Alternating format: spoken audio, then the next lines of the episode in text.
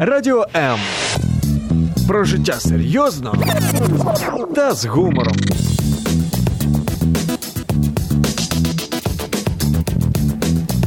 Радіо М.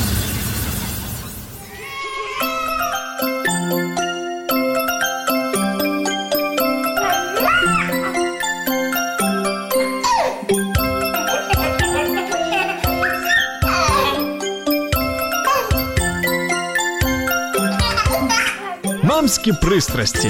Як не збожеволіти від щастя, яке зветься діти.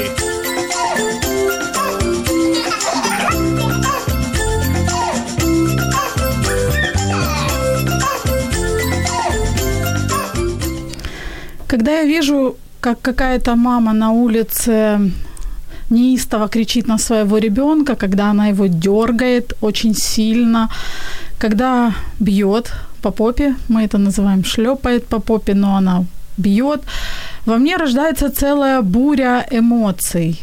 Я начинаю злиться, раздражаться, мне хочется подойти к этой маме и сделать с ней все то же самое. И я, конечно же, недоумеваю, почему мама, которая должна дарить ребенку безопасность, дарит ему ощущение, пугает его и дарит ему беспокойство, тревогу и страх. В такие минуты я редко думаю о том, почему же мама так поступает. Хотя, откровенно признаться, иногда и я веду себя так же, как и эта мама. Чтобы прервать эту цепочку и не выплескивать на своего ребенка негативные эмоции, нужно понять, в чем же причина. Поэтому сегодня программа «Мамские страсти» будет посвящена этой теме. Сегодня мы без купюр будем говорить о том, почему же родители проявляют агрессию и как пережить собственные травмы детства для того, чтобы не воспроизводить аналогичный сценарий в жизни своего ребенка. Меня зовут Любовь Гасанова, и хочу представить гостей, которые согласились приехать на наш эфир и поделиться личным опытом и профессиональным опытом. Анна Алтухова, мама 17-летнего парня, владелица бизнеса и сейчас счастливый человек. Ее собственное детство не было беззаботным. В детстве она узнала, что такое жестокое обращение, насилие, убегала из дома. Когда родился сын, поняла, что тоже проявляет к нему агрессию. И понадобилось много лет и еще серьезная болезнь, чтобы понять причины этой агрессии, что, оказывается, они в травмированном детстве. Аня справилась и сейчас продолжает, насколько я знаю, работать в этом направлении, и с каждым днем становится счастливее, как мы выяснили до эфира. И Аня готова открыто поделиться своим личным опытом. Анна, здравствуйте. Здравствуйте, да, очень приятно, благодарю вас. Спасибо вам за то, что вы решились, потому что на самом деле редко кто отваживается даже самой себе признаться в том, что там, например, я агрессивно поступаю по отношению к своему ребенку. И опять-таки в точке боли, там, где нам было больно, мы не очень хотим возвращаться. А вы сегодня приехали на эфир для того, чтобы поделиться и, может быть, опять коснуться болезненных тем. Да, надеюсь, что это поможет кому-то. Я тоже надеюсь. Ну, как минимум, позволит другим говорить открыто, да, о том, что болит. Вторая гостья Августина Яценя, врач-психотерапевт, преподаватель гештальтерапии, автор и ведущая различных психологических семинаров. Здравствуйте, Августина. Добрый день. Те, кто слушает программу «Мамские страсти», уже знаком с Августиной, потому что она не первый раз у нас в студии. Спасибо, что приехали и сегодня. Дорогие радиослушатели, вы можете звонить нам по телефону 0800 30 14 13, задавать вопросы нашим гостям, и Августине, и Анне. Возможно, у вас возникнет желание поделиться собственным опытом. Мы открыты и готовы послушать. Можете писать ваши комментарии под страницами в Фейсбуке на Радио М и странице Любовь Гасанова. Я их буду зачитывать. И таким образом наш эфир будет интерактивным и живым.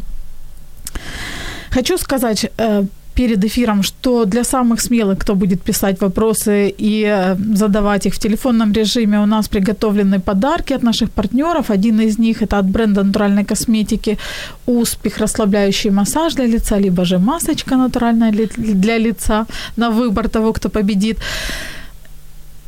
От креативного издательства «Зирка» у нас шкатулочка для росписи, Петриковский роспис. Эту работу вы можете сделать вместе со своим ребенком. Тут написано, что от 5 лет вместе с родителями, пожалуйста, креативьте и наслаждайтесь. И еще один подарок у нас будет от Светланы Ефременковой. Светлана Ефременкова, психолог, которая пишет интересные книги для родителей, о детях. Ну, в принципе, тут книга и для детей тоже. Называется «Я зможу виховати щасливу дитину». Книга, в общем-то, в чём её интерес? Это в том, что даются какие-то рекомендации практически для родителей, и плюс рассказывается история, которая поможет внедрить какой-то навык вместе с ребёнком. То есть вы читаете для себя, потом читаете для ребёнка. Такое вот, можно сказать, практическое пособие. Ну, а мы приступим к нашим расспросам. Августина, к вам первый вопрос, потому что хочется сразу же прояснить терминологию. Есть такое слово, как агрессия, есть такое слово, как жестокость. В психологии эти понятия разграничиваются? Я думаю, что есть разграничения, есть разные определения. Агрессия – это нападение, жестокость – это причинение эмоционального и физического насилия, которое приносит дискомфорт, боль и страдания.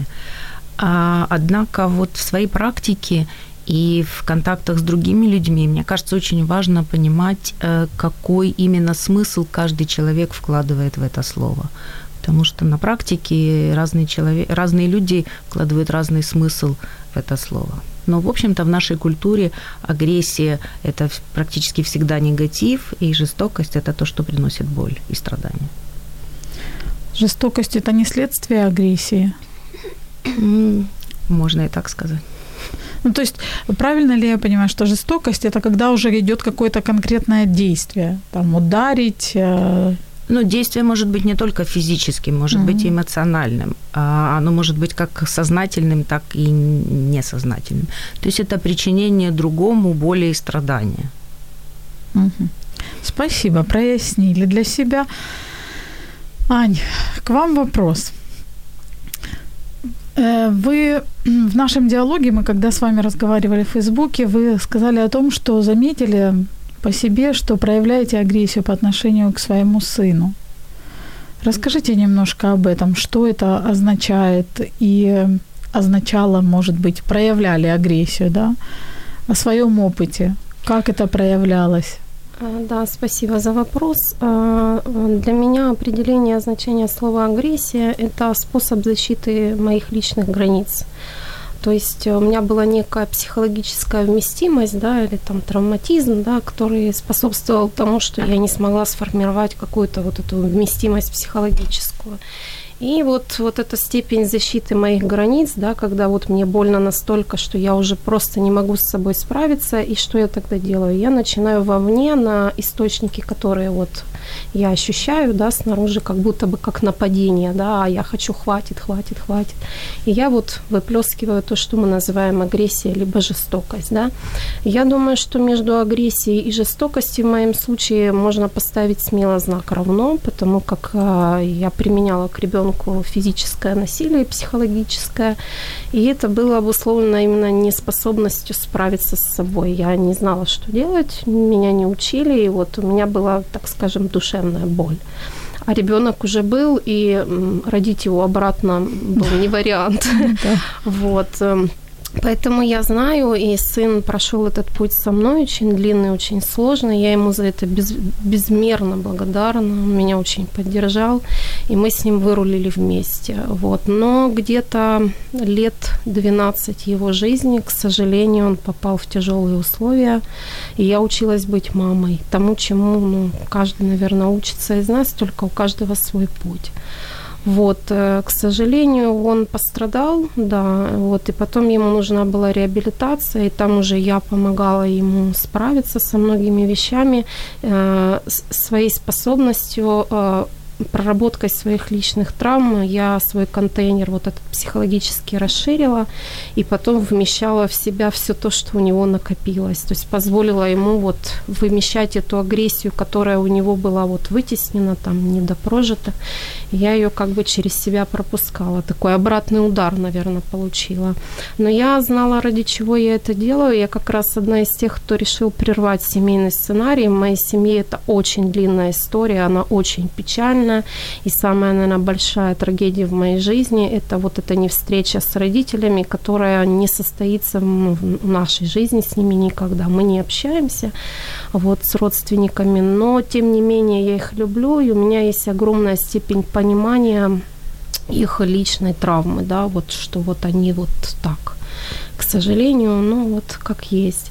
Вот, в моей теперь истории однозначно другой финал, я этому очень рада, да, я открыла для себя цвет и краски эмоций, и мой сын один из тех, кто начал новый путь в нашей вот семейной ветке, вот этот, он уже другой человек, у него, слава богу, все это вот по-другому идет, и вот это было тем самым ядром, к чему я стремилась. Я думала, что я хочу разобраться с собой ради себя, вот, но потом я поняла, что это было как вот зацепкой, да, хорошо мне, хорошо моему ребенку, и теперь дальше я знаю, что у нашего рода есть шанс пойти другой дорогой, вот, но сыну досталось, будь здоров, да, это честно. То есть и били его тоже, да? Да, да, было с моей стороны физическое насилие, было эмоциональное, да, были способы повторения поведения моей семьи, mm-hmm. меня очень сильно били, вот. Расскажите о вашей семье, каким было ваше детство? Моё детство было не самое прекрасное, да, к сожалению, я не знаю, что такое безопасность в семье, мне это неведомо, и я думаю, что это я уже не смогу переиграть, да, не смогу себя восстановить в плане, что такое какая-то вот архетип мамы, какая-то любовь, про которую все говорят. Я могу об этом много читать, могу представлять, как это, но реальность моя другая, да. Моя мама любила меня так, как могла, и я знаю, что это для неё всегда было на пределе и даже за пределами, потому как она в детстве тоже была подвергнута насилию, примерно вот такому же, как потом я, и у меня есть сестра, и вот как с ней там случалось, вот знаете, как под копирку всё происходило, это потом позже я уже стала понимать. Ну, физически меня очень сильно избивали, и был момент, когда я не могла вырваться, у меня было очень много попыток суицида в детстве, видимо, психология вытеснения, да, срабатывала. В каком возрасте? Первое было в 8 лет, это я помню. Ну, я помню все свои случаи до сих пор, но вряд ли когда-то забуду. Просто вот степень эмоционального включения у меня уже такая, ну, я считаю, здоровая. Я могу об этом просто вот говорить и не погружаться туда. Вот. Их было больше, наверное, 13. Было несколько очень таких попыток, ну, когда я это, можно сказать, так успешно, да, сделала, меня вытаскивали с того света. И я благодарна, что мне помогли, и что я осталась жить. Вот. Но... эмоциональное насилие в нашей семье просто даже не считалось насилием в принципе, да, как таковым, и уже это, я думаю, не изменится, то есть это их путь. Вот. Я ушла из дома, когда поняла, что я могу это сделать, мне было 13 лет, я просто встала и ушла, потому что у меня было огромное бессилие. А куда ушли? Я ушла на улицу жить. Какое-то время я жила, меня очень сильно избили физически, ну прям увечья у меня были. Периодически меня подтапливали ванной, ну, то, чтобы я молчала. Я несколько лет вот проработки... Родители? Да, внутренней проработки. Я училась кричать, потому что я разучилась в голос выражать эмоции. Вот 2 года я работала с голосом.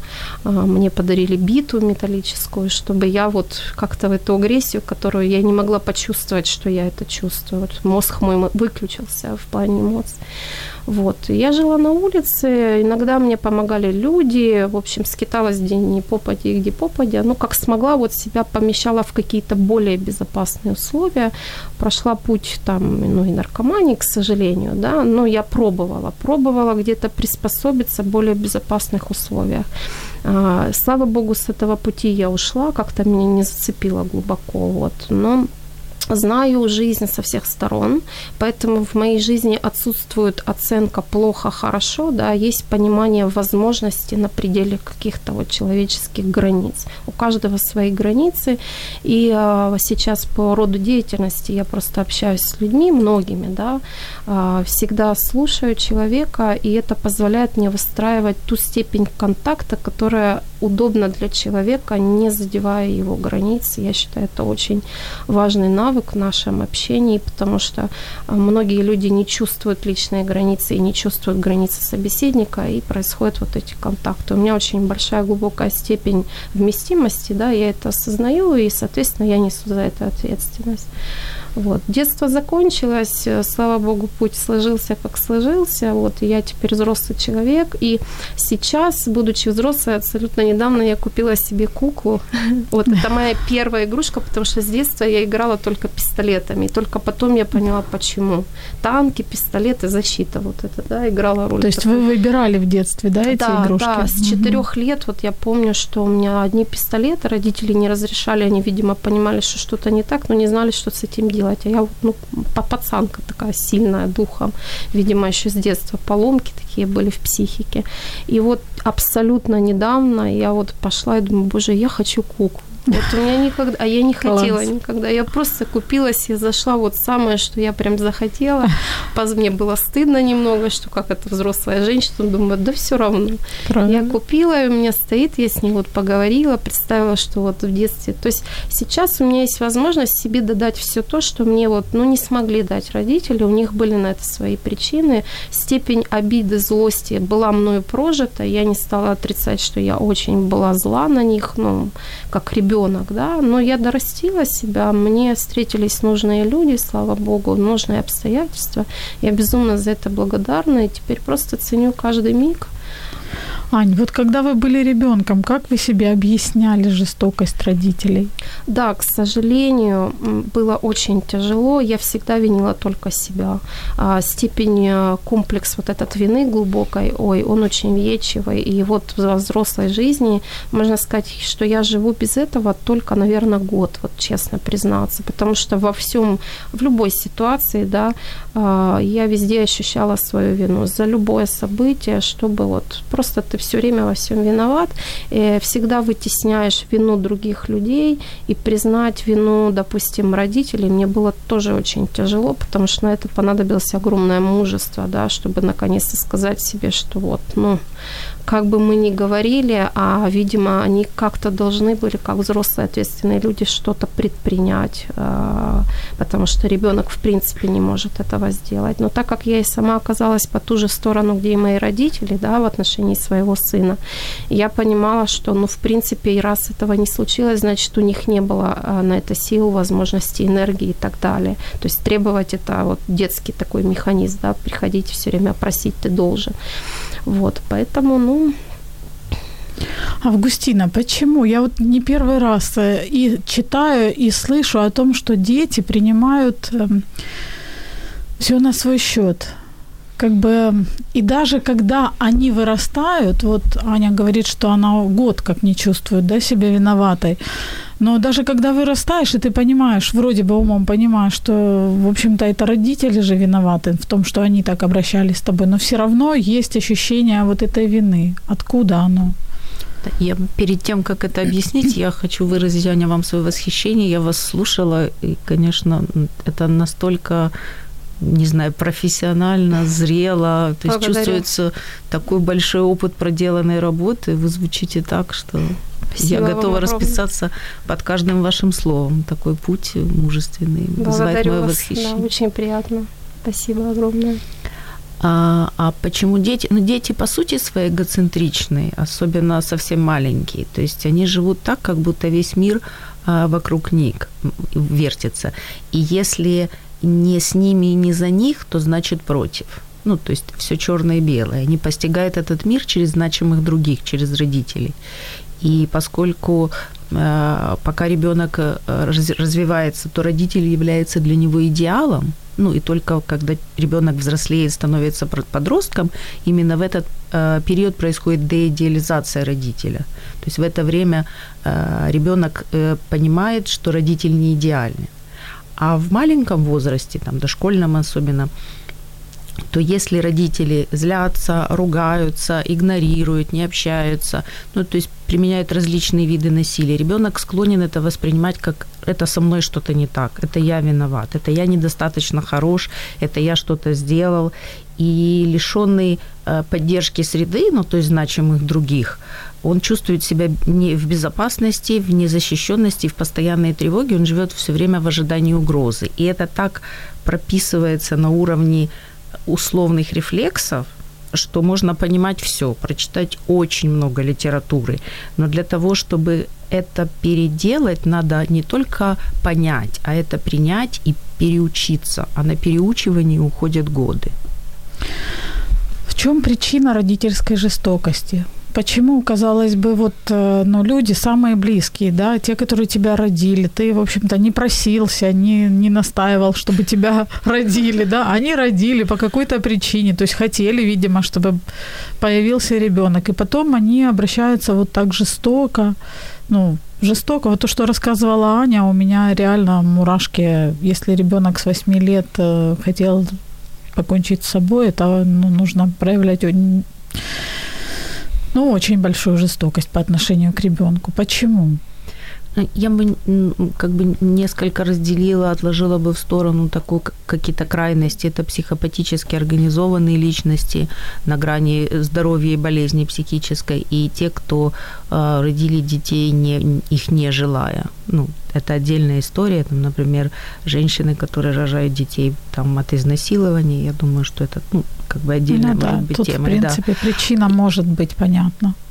Если речь идёт об, ну, среднестатистической, что ли, здоровой семье, психологически здоровой семье, да, то, мне кажется, два основных ведущих фактора. Это то, что было в родительской семье, то есть люди невольно воспроизводят опыт своей родительской семьи, ну, уже будучи родителями, опять же, на уровне, ну, рефлексов. А второй очень важный момент – это насилие происходит очень часто, как, может, не парадоксально это прозвучать, от бессилия. Ну, то есть, когда я хочу чего-то, и я не могу этого получить. Ну, в частности, это как родитель от ребёнка, да. Я хочу, чтобы ты вёл себя определённым образом. Я хочу, чтобы ты соответствовал моим ожиданиям. И я тебе это всё объяснил, а ты это не делаешь. Раз не делаешь, два не делаешь, три. И это чувство бессилия переходит в состояние эффекта и ярости. И тогда человек уже не очень контролирует свои эмоции. И тогда это может выплеснуться на ребёнке. Ань, вот когда вы проявляли жестокость к своему сыну, было чувство вины? Что чувствовали, да, в моменты и после? Это были очень тяжёлые вспышки, такие вот границы, наверное, психики, которая, вот я понимала, что это вот тот запредельный уровень, когда если я вот себя сама не остановлю, то может быть непоправимое вплоть вот до такого, ну, как сценарное поведение, да, там, родителей. Психика у меня была очень разрушена, это правда. Вот я боялась некоторые моменты, что вот придётся мне где-то полежать, наверное, прям серьёзно. То есть была и психиатрия, обращалась, да, за помощью. Вот, но восстанавливала по крупицам. Касательно вспышек вот в отношении ребёнка, да, правильно сказала гостья наша ещё одна, что у меня было огромное желание вот одного отдохнуть, вот, ну, просто чтобы меня оставили в покое, потому что возможности это сделать не было. Ну, и я таким способом пыталась заставить ребёнка, видимо, там помолчать, то есть ожиданий, что он будет как-то себя там соответствовать какому-то образу, у меня не было. Единственное, мне хотелось покоя. А вот покой получить, к сожалению, было невозможно. Вот, ну, поэтому такие были способы. А вина, да, очень была огромная. И вот справиться потом с этой виной, это такая, грубо говоря, тоже исключенная самоагрессия, да, вот ты сам себя ешь, и это вот бесконечный просто адов круг, когда ты не можешь из этого просто выбраться, а еще если есть родственники, которые подключаются, но это огромное давление на человека. И вот я знаю, у меня потом появилось много знакомых с подобными, ну, как бы с подобными случаями, да, а мы там пытались друг друга поддерживать, что вот выйти из этой ситуации, к сожалению, очень сложно, да, ну, нужно учиться, вот про перестройку, да, говорили, да, действительно, это был огромный труд, я мало того, что там поняла, да, училась понимать каждую свою эмоцию, до меня дошло, что мой мозг просто где-то в детстве выключился, и он перестал воспринимать эмоции, да, мне люди говорят, что я это чувствую, да, ну, как бы должна вроде, а я так вообще ничего не понимаю, я думала, проблема с чувствами, оказалась проблема с мозгом, с восприятием, ну, вот нейронные сети, вот это все. Я изучала очень много и психологии, и устройства мозга, способов реакции. Вот все учила, вот химию, биофизику, все-все-все, чтобы понять, что происходит. Вот, ну... Августина, а что происходит с чувствами ребенка, когда он испытывает агрессию, и как это... Какие жизненные сценарии возможны в будущем, когда он будет взрослый? Ну, если ребёнок понимает, что он не может быть самим собой и проявляться так, как он хочет, и родители его таким не принимают, то очень часто происходит вот действительно такое вытеснение. И там во взрослом возрасте есть такое, например, понятие, как алекситимия, которое очень часто приводит к психосоматическим заболеваниям. Что это такое? Слышала, но не помню. То есть это когда человек не способен дифференцировать, описывать и проживать свои чувства. Угу. То есть настолько глубоко, ну, то есть это на уровне витальной потребности выжить у ребенка, не проявить, ну, чтобы не вызвать неодобрение родителей, это способ выжить.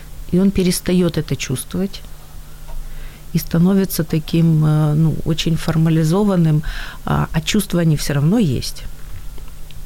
Ну, и окружающие, например, могут видеть, мне кажется, там ты злишься или там ты чем-то недоволен. Нет, нет, у меня всё хорошо. И человек совершенно искренне отвечает, потому что он это, ну, разучился чувствовать. То есть когда-то это было способом выжить. Во взрослом возрасте это поведение уже не является адаптивным. Ну, то есть как будто я живу сейчас, адаптируясь к своему прошлому, но прошлого уже нет.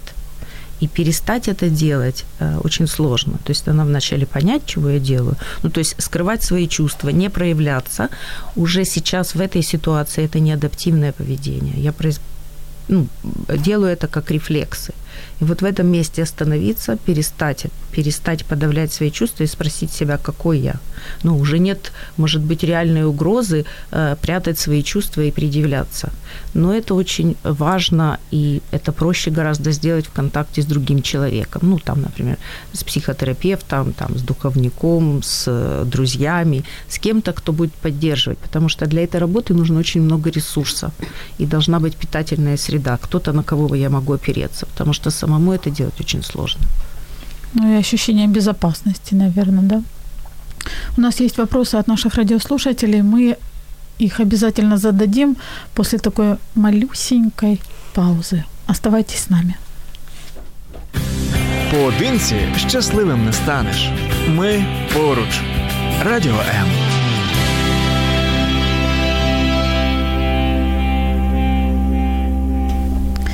Это программа «Мамские страсти», и сегодня у нас, конечно, спокойный диалог, но тема достаточно тяжелая, и, мне кажется, она откликается во многих, и наши радиослушатели вот пишут, Анна пишет, глубина разговора впечатляет, большое спасибо за откровение. Мы сегодня говорим о детских травмах, о том, как пережить взрослому родителю детскую травму, как не проецировать её на своего ребёнка и что делать, собственно говоря, со своей агрессией. Сегодня у нас в студии Анна Алтухова, мама 17-летнего парня, которая в общем-то, побывала и по одну сторону. Она в своем детстве узнала, что такое жестокое обращение, и по другую сторону, потому что сама проявляла агрессию, жестокость по отношению к своему сыну. И в студии у нас Августина Яценя, психотерапевт, врач-психотерапевт, преподаватель гештальт-терапии, автор и ведущая различных психологических семинаров. Дорогие друзья, вы можете задавать вопросы, звонить нам по номеру 0800 30 14 13, либо же писать комментарии под стримом на страницах Радио М и на страницах Любовь Гасанова в Фейсбуке. Есть у нас вопросы. Наталья Карпенко спрашивает, Ань, вас, что послужило критической точкой, когда вы поняли, стоп, так жить больше нельзя? Вопрос, я так понимаю, был задан еще тогда, когда вы рассказывали об агрессии по отношению к сыну. Да, значит, степень, как это, комфорта жизни, да, для меня вообще был вопрос такой, как это сказать, фундаментальный. Вот, что такое хорошая жизнь? Я поняла, что я абсолютно не понимаю, что я чувствую, и я хотела понять, что такое любовь. Ну вот, все говорят про это, да, и я абсолютно не понимаю, что это, как это. А мне становилось все хуже и хуже. У меня были проблемы с алкоголем несколько лет. Это тоже одна из тяжелых моих историй, и я понимала, что я, мало того, что деградирую, да, это когда ты осознанно осознаешь степень распада своей личности. Вот я как будто вот со стороны наблюдала себя, что вот я просто медленно рушусь, и я понимала, что я умираю. Я просто умру в один день. Здоровье мое тоже становилось все хуже, проблемы такие и социального характера возникали.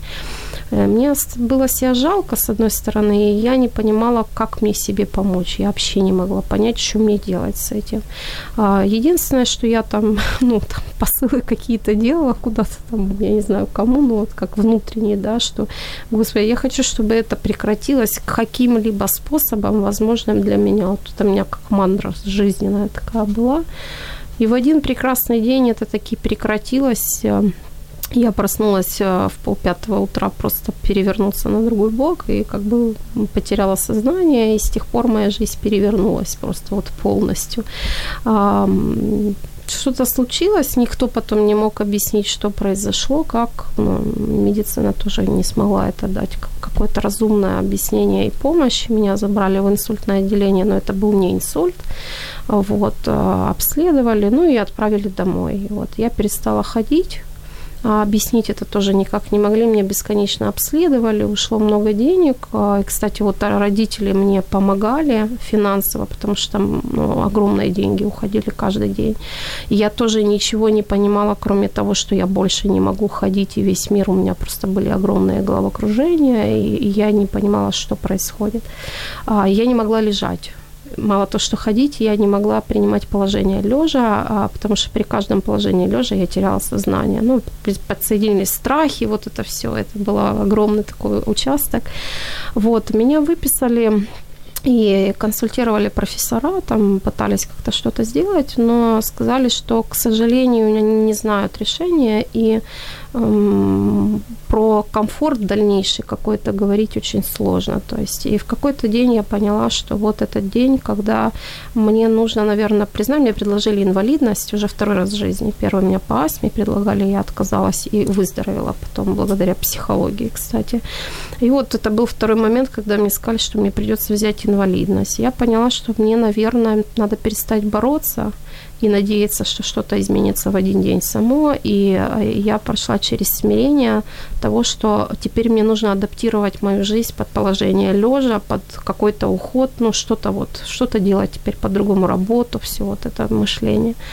Вот. И у меня было время погрузиться тогда в себя, задавать себе вопросы. Никого не было рядом, и вот я начала разбираться, что происходит, что я чувствую, как мне с этим теперь обходиться. Потому что тут сын, я мать-одиночка, вот, и мне нужно было думать, а как ему, есть, пить. Это в 2014 году случилось, и Ему было 13 лет, у него тоже свой период. И вот так вот начался наш еще более тяжелый путь. Но это был путь к себе, к своей целостности и к вот собирать себя по крупицам. А как в итоге вы пришли к осознанию того, что вот именно там, например, ваши психологические детские травмы мешают вам, да, что надо с этим работать, что нужно там менять и отношения с ребенком? Ну, то есть как... Я поняла, что дороги у меня две на тот момент было. Одна дорога – это просто вот, ну, всё закончится как-нибудь где-то в какой-то точке, я так и не узнаю себя. Я не узнаю, что случилось. Я очень хотела именно из комплекса вины понять, что же произошло. Вот это бесконечное проигрывание, что ты виноват, я хотела именно найти, в чем же моя вина. И вот 4, это 5 год уже, когда я работаю с собой, ну уже это у меня автоматически просто как способ жизни, да. Вот я все время себе задавала вопрос, а что я сделала не так. И в обратном порядке я шла вот там к истокам детства, да, через проработку, там я это называю закрытие гештальта, да, и вот они закрывались, эти гештальты, я вроде бы обнаружила свою вину, да, потом это раскрутилось, потом понимаю, что, а это вот и не вина была никакая, ну, то есть сейчас я считаю, что вот травма отвержения, да, как это вот сейчас принято называть, и комплекс вины, это как бы такие вещи, которые, ну, для меня они не существуют, то есть не вина понятие, да, там, не отвергнуть человека, это, в принципе, невозможно, вот, ну, такое погружение, оно мне помогло найти ответы, что, ну, и я не виновата, и мои родители не виноваты, потому что здесь более глубокие вещи, это и поколение, и системные процессы в мире, да, что происходило, выходцы культуры, какой мы все. И это помогло мне открыть еще более какие-то глубокие социального характера, потому что я работаю с социальными системами сейчас. Ну, то есть это такой путь, который, наверное, случился не зря, и слава богу, что так. И вы здоровы. Да, самое главное, у меня была мечта, я не верила, что я смогу танцевать. И вот я училась ходить заново, у меня была атрофия глубоких скелетных мышц, я училась вот по крупицам, ну вот как ребёнок, да, то есть перепроиграла, наверное, своё детство по-другому. Вот. И потом первый раз, когда я поняла, что я могу танцевать или там на работу я начала ходить, я работала там то сидя, то на коленях, то стоя, плакала, ехала домой, было очень больно, но я училась ходить.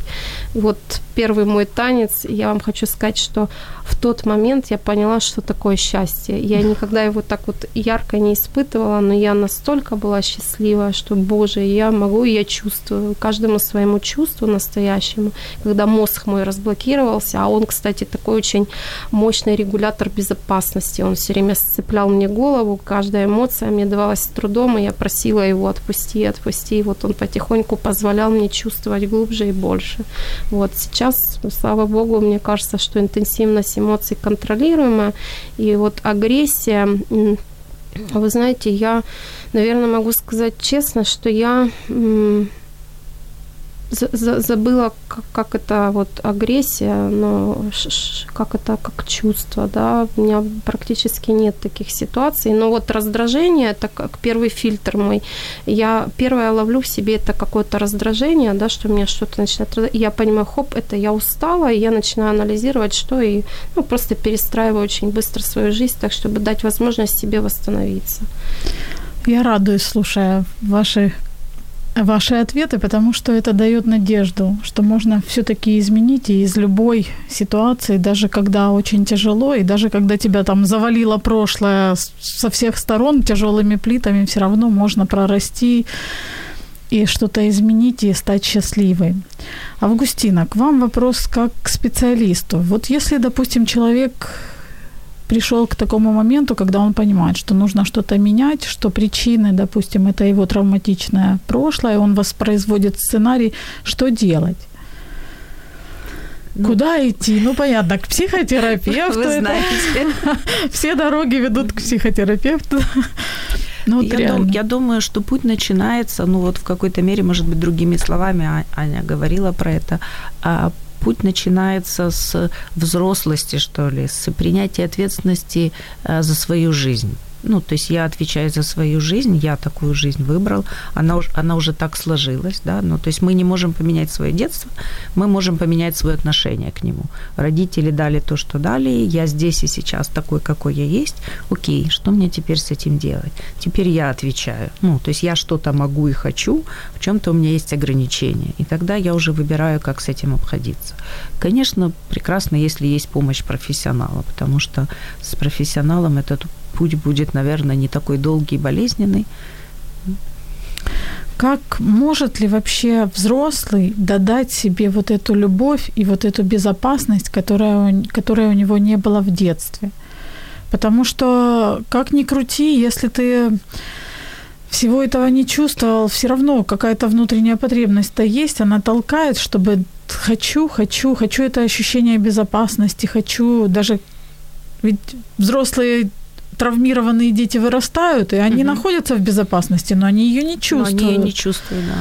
Как её себе дать? Как стать для себя же вот этой опорой, чтобы... Ну, опять же, практически всё уже Аня рассказала. Да. Очень, ну, я в восторге, как вы это всё, этот путь описываете. Это путь прощения себя и принятия. То есть это начинается с этого. Ну, я понимаю, не так легко сказать «прими себя» и трудно сделать. Но я уже есть с набором своих качеств, чувств и своим жизненным опытом. И с этого момента, с принятия себя, начинается изменение. Потому что пока я пытаюсь что-то изменить в себе, что-то поменять и что-то выкинуть из своей жизни, не принимая себя целостным, ничего не получится. Ну, это, знаете, как мне не нравится моя рука, давай-ка я её поменяю и заживу заново. А это процесс гораздо сложнее. Я бы хотела добавить, что у меня была такая иллюзия, но очень много было на эту тему там постов, в книжках писали, что можно там якобы себе что-то додать. И вот я всё время думала, додам, а это вот утопия была для меня, то есть всё время погружение такое, ну, как регресс какой-то. А потом вот пришло осознание, что... Да ничего я не додам, потому что всё это кончилось давно. То есть я могу либо сейчас новую жизнь какую-то строить вообще с нуля, либо буду пытаться, вот мозг будет думать, что сейчас вот чуть-чуть ещё вот немножечко, сейчас копну ещё, и вот я себе как додам, и что-то мне прилетит. Вот от Звучит этого я хорошо. Избавилась. Сейчас как додам себе.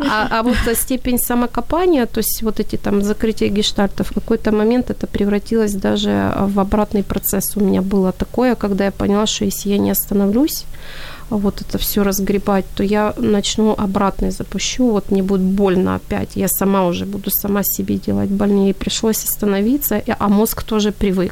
То есть это такое, уже когда тоже рефлекс формировался. Да, разгоняешься, оно же легче, да, гештальт, ты хлоп-хлоп-хлоп, ты такой фух-фух-фух, а потом уже фух нету, уже ты устал, и надо останавливаться. То есть, ну, такие были моменты. Августина. А вот ещё про принятие себя тоже хотела бы сказать, что это один из самых сложных механизмов принять свою, первое, вот мне была сложна ущербность, ну, вот на тот момент, да, мне приходилось посмотреть честно себе в глаза и понять, на какой ступеньки я на данный момент нахожусь, а степень деградации для меня вот как для личности была очень болезненной. Вот признавать, что я мама именно вот такая, что я женщина и такая, что степень развития такая, боль вот такая. И от этого я понимала, осознав это, что вот дальше я хочу быть чуть-чуть лучше, чуть там образованнее или там чуть ещё что-то. И вот сам с собой только тогда начинаешь работать, идти, учить себя, но уже бережно, вот себя окутываешь этим всем.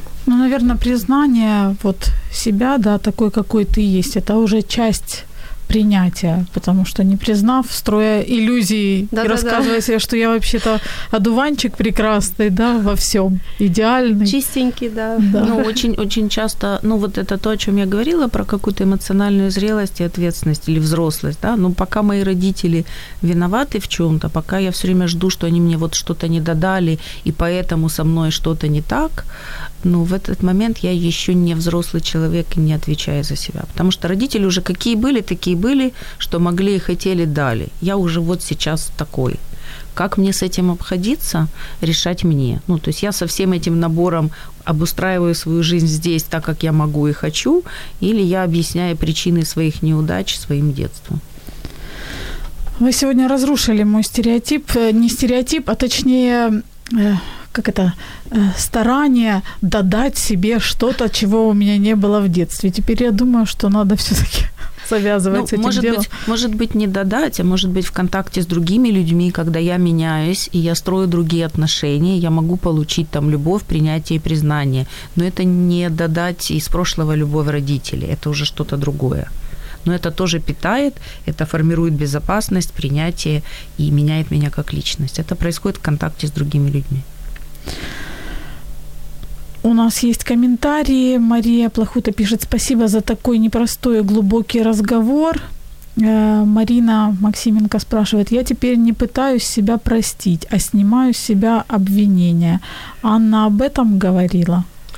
Да, кстати, одна из моих недавних работ с собой была именно, как я говорила, снятие степени вины. У меня есть такая методика, так как я системный человек, да, я садилась и писала, просто села в уголочке и пишу там, в чем я считаю себя виноватой. Когда я писала, я потом читала, и мой мозг, видимо, обрабатывал, и я понимала тот абсурд, который происходит в моей голове. И я работала через метод, обратного убеждения. Это так, называю по-своему как-то. Я себе говорила, во-первых, что прощаю себя, мозг переключался, у него уже такой, у меня была попытка вывести его в дисбаланс какой-то, и в тот момент, когда он был разбалансирован, я его убеждала в том, что никакой вины нет, потому что уже событие произошло, так случилось, и по-другому быть не могло, потому что есть там развитие психики, какие-то свои просто процессы определенные, и обратный процесс не снятия вины, а осознание того, что вины этой не существует, это огромное облегчение, потому что тащить это на себе, это очень тяжело. Ты все время в таком напряженном состоянии, да, ты виноват, а значит, все вокруг это агрессивная среда по умолчанию. А я работа такая, что я работаю с большим количеством людей, и представьте себе степень контакта, да, когда передо мной люди, и я понимаю, я боюсь, а этого никто не видел. Мне все люди, насколько у меня бронь была, они даже не понимали, что я чувствую. А в другой момент я думала, слава богу, что никто этого не видит и не чувствует, что тараканы только в моей голове. И были такие страхи, об которые я сама билась, как за стеклом, да, я видела человека и четко понимала, что его это вообще не касается, что это только мое самовосприятие. И у меня была такая невозможность вынести эмоции, я боялась, что я сейчас сорвусь или еще что-то, или расплачусь, и я сама себя сидела, сдерживала, и думала, боже, только бы в контакте с человеком не произошла эта проекция, да, так называемая, чтобы там не испортить этот контакт. Очень было тяжело, но я четко как-то, так вышла, осознавала, что со мной происходит, и как-то с собой, наверное, как-то работала. И проходила тоже по работе. У меня были там, например, контакты, там 60 контактов в день. Это очень много, да, по общению. Да, очень, я прям думала, боже, как я это вынесу. И меня как помещали в пространстве всегда в такие ситуации, чтобы я, наверное, училась доверию миру. То есть картина «я плохой, мир хороший», «я плохой, мир плохой», а потом «я хороший, мир хороший». Сейчас у меня где-то 98% это уже я хорошая, мир хороший, а еще 2 где-то бывает, когда что-то резко происходит, и я не понимаю, что будет дальше, да, нет гарантий никаких, тогда моя психика еще где-то пугается. Но я уже знаю, что происходит, я говорю, так, спокойно, все будет хорошо, это просто новый шаг. Девочки, вы удивитесь, у нас 2 минуты осталось до завершения эфира. Хочу прочитать комментарий. Марина пишет: «Я срываюсь в момент, когда мне себя становится больше жалко, чем ребенка». Себя именно. Мария пишет: «Бессилие, да, агрессия на фоне общей усталости от невозможности быть хорошим родителем. По сути, жалость к себе, наверное». Не могу тоже не зачитать эти комментарии. Вера Кириченко пишет: «Привіт, дівчата, слухаю вас, чесно дякую за щирість, ваші приклади надихають і служать великим прикладом. У нас з чоловіком, поки немає діток, часто приходять страхи, а може я буду поганою мамою. Але в мене є маленька сестричка, і коли вона балується, так часто виню себе, що іноді приходиться злитися на те, коли вона з 5-го разу не слухається, але я якось останнім часом виробляю стратегію домовлятися і розмовляти з дитиною без агресії. І дивно, дитина відкривається, слухається. Дякую за ефір. Светлана Даркова пишет. Добрый день, Анна, вы очень сильная, здоровья вам и сил. Скажите, о какой поддержке вам хотелось в сложный период и как правильно поддерживать окружающим и как реагировать на приступы агрессии? К сожалению, вопрос есть, но у нас уже нет времени на него ответить. Я просто попрошу, Ань, если вы сможете потом зайти под стрим и написать немного ответ. Буквально в 2 словах, что бы вы пожелали тем людям, которые сейчас проходят вот непростой период, которые работают со своими внутренними травмами детства? Я желаю терпения и доброты к себе. Я присоединюсь, желаю любви к себе, да, растить свою любовь к самому себе. Спасибо большое. Сегодня у нас в студии была Августина Яценя, врач-психотерапевт, и Анна Алтухова, которая знает, что такое травмированное детство, на себе почувствовала родительскую агрессию, сама проявляла агрессию, не стесняется об этом говорить открыто, и сейчас переживает новый опыт счастливой, я так думаю, жизни. Мы с вами, друзья, услышимся в следующий четверг после эфира. В нашей студии мы разыграем подарки, которые есть у нас от наших партнеров, поэтому сильно далеко не отходите от своих мониторов. Вы сможете увидеть наш розыгрыш буквально через 5 минут. Поэтому будьте с нами, слушайте Радио М, услышимся в следующий четверг. Пока. Пока-пока.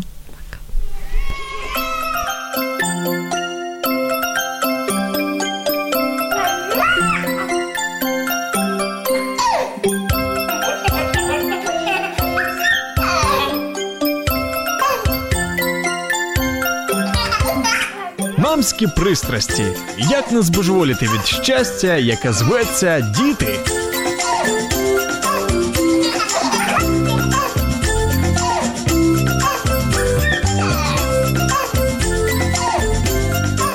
Якщо вас зацікавила тема передачі, або у вас виникло запитання до гостя, пишіть нам radio.m.ua. Радіо М. Про життя серйозно та з гумором.